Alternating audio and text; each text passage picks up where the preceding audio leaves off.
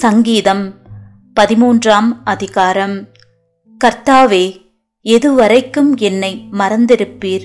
எதுவரைக்கும் உம்முடைய முகத்தை எனக்கு மறைப்பீர்? என் இருதயத்திலே சஞ்சலத்தை நித்தம் நித்தம் வைத்து எதுவரைக்கும் என் ஆத்மாவிலே ஆலோசனை பண்ணி கொண்டிருப்பேன்? எதுவரைக்கும் என் சத்துரு என் மேல் தன்னை உயர்த்துவான்?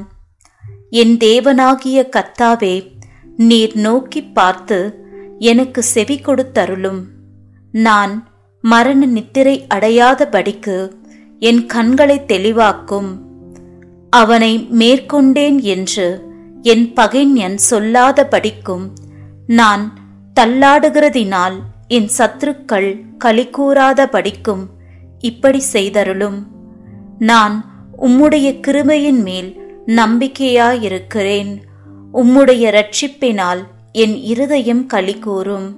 கர்த்தர் எனக்கு நன்மை செய்தபடியால் அவரை பாடுவேன்.